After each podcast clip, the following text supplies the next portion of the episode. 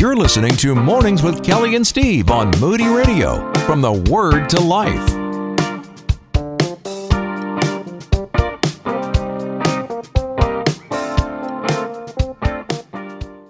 We've got to settle in now for a conversation now with Dr. Mark Caleb Smith. He is the director of the Center for Political Studies at Cedarville University. And he's joining us this morning because we just passed our midterm elections and the balance of power is uh, yet to be determined. We've got some runoffs that are still yet to be uh, done. We've got some states who are still counting. Local elections are over and things um, ultimately, Kelly, the expectation of this red wave has been redefined as a red ripple. Mm-hmm. Uh, you know, there is certainly, again, this um, what is seemingly this, uh, uh, what would I call it? Almost a stalemate where we've got two sides just dug into one another yeah. and we are just teetering the slightest bit back and forth and back and forth and back and forth and we'll see where power falls in the next couple of days but help us make some sense of this. Dr. Mark Caleb Smith joining us. Thank you so much for hanging out with us today. How are you? I'm doing fine. How are you guys doing? We're doing okay. Well, that red wave turned into that red ripple as everybody had been anticipating. But uh, now we've got some runoff elections, and this is where we start to begin seeing people really digging in, holding their position, and really not having kind discourse in social media or yeah. even on the mainstream media outlets. What's the Christian response to all of this, Dr. Smith?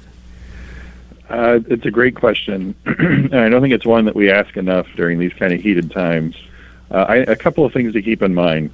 Uh, one is no matter what happens with the elections, no matter who wins a runoff, no matter which party is in control of the Senate or the House uh, or the White House, uh, God is still on his throne. You know, it doesn't change that. It doesn't change uh, his overseeing of all these things and the fact that all of this is unfolding uh, ultimately to fulfill his purposes and to achieve his glory. And so, as much as we can get caught up in the day to day of politics, um, in the end, you know, there are more important things. And I think we always need to remind ourselves of that. Uh, the other thing I think, though, as you said, you know, there's so much strife and so much division and polarization that it's difficult sometimes to remember that the people on the other side uh, are made in the image of God. They're in need of God's grace and uh, we need to think hard and carefully about what we say and how we interact with people because at the end of the day we want them to enter the kingdom of god. And so no matter what we do politically i think we should be uh, very aware that we're always in a condition of witnessing to, to non-believers. And so to me those things should really guide our political activity uh, more than uh, you know how you're going to vote or which party you belong to. Those are extraordinarily important uh, but I think we have to have our priorities in order first.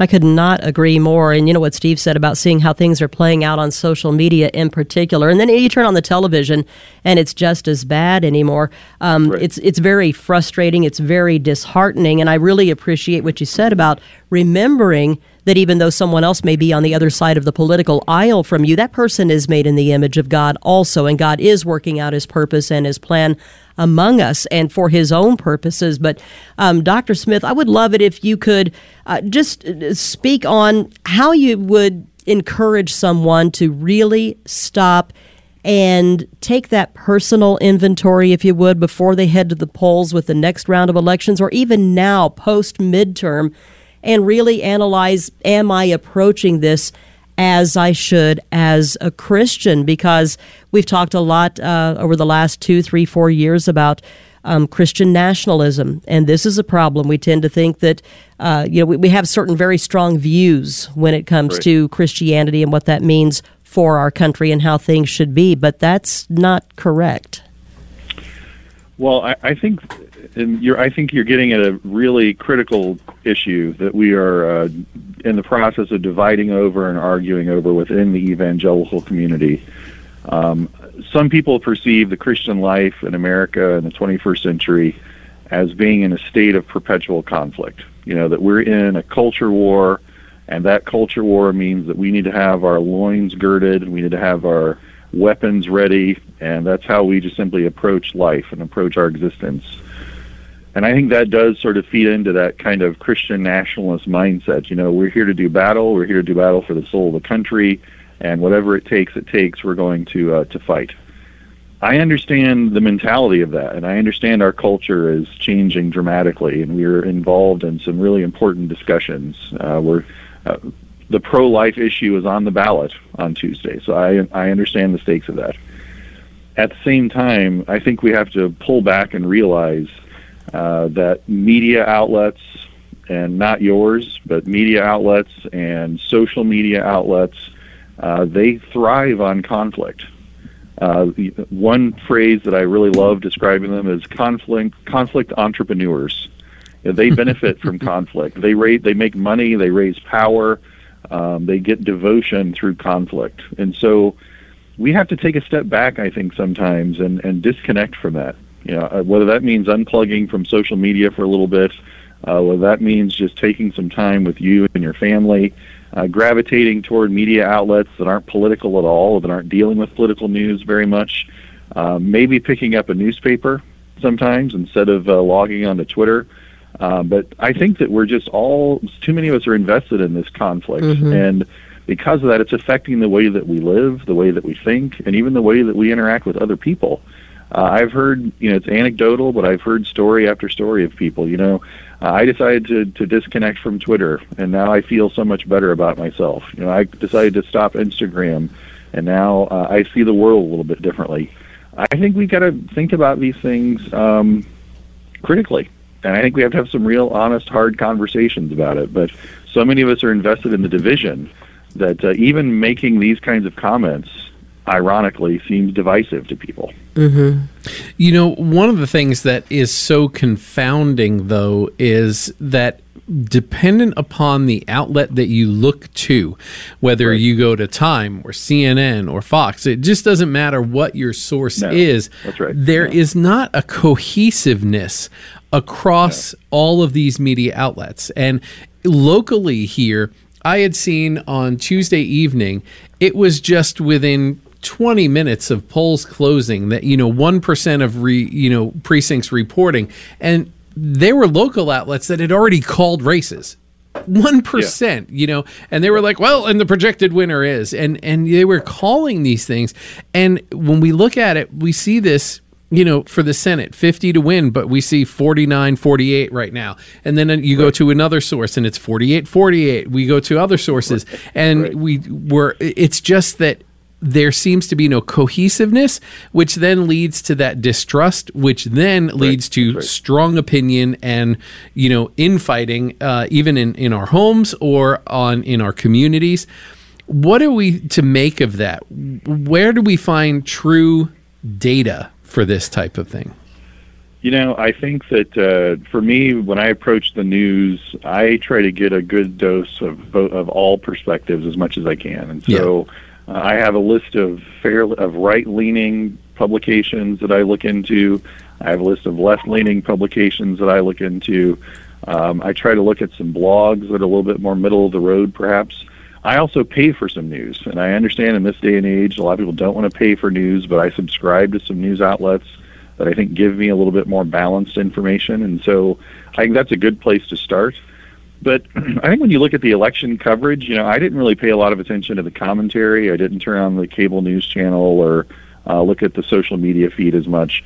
But I looked at the websites that were aggregating vote totals. You know, uh, Politico, CNN, New York Times. They all had these sort of here's your state, click on it, see the vote results roll in, and just look at the numbers. And to me, that's way more uh, beneficial than listening to people spin these results constantly. Because again, the spin is it's just that it's spin. It's not factual mm-hmm. information. It's just here's how we want you to think about it. So let's just throw it into the mix. Well, Dr. Smith, one more quick question for you too, because I know yeah. some uh, some churches will address all things political from the pulpit, others will not, right. and right. Um, I, I feel for every pastor that is serving a church oh, right now because sure. yeah. their congregations are having issues and uh, how how would you encourage them listening this morning and how they should approach these things? Yeah, I think for the most part, uh, you need to let the Word of God speak for the Word of God. Um, I think if you're taking a political issue and inserting it into the Word of God, then that's a problem, regardless of whether you're on the right or the left. Uh, scripture speaks to lots of political things, but it doesn't speak to every immediate political issue in the way that sometimes we want it to. And so when you're going there and pulling out the headlines of the day, uh, chances are you're reading something into the text that's just simply not there. If you're working your way through the book of Romans and you get to chapter 13 and Paul talks about the authorities that are over us, well, that's that's the word of God speaking to politics, and it's worth discussing and it's worth learning in depth. But you know, searching Scripture for uh, how to vote next Tuesday or which issue we should spend the most time on, I think that's where you start to get into real uh, difficult discussions because it's so tempting to draw too broad of an inference from Scripture and to reach conclusions that just simply aren't supported by the text. And so uh, I think let the Word of God speak for itself, and that takes care of many of these problems, at least from a biblical perspective. It isn't going to always satisfy a congregation. Some people are going to want the pastor to speak out on particular issues. Uh, and for me, I think pastors need to resist that.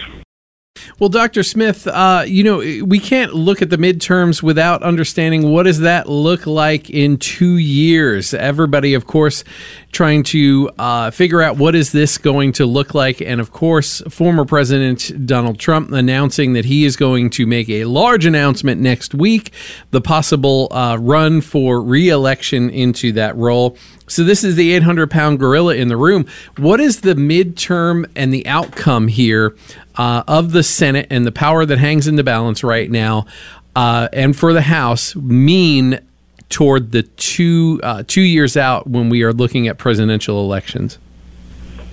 I think that uh, the midterm elections actually hurt former President Trump pretty significantly mm-hmm. in his efforts to win the Republican nomination uh, some of the candidates that he backed underperformed. You know, when you think of Pennsylvania, when you think of Georgia, uh, and elsewhere, and I think that could end up costing the re- Republicans uh, control of the Senate. And uh, you're already hearing a lot of politicians uh, take shots at the former president and really begin to ask the party to move in a different direction. And so.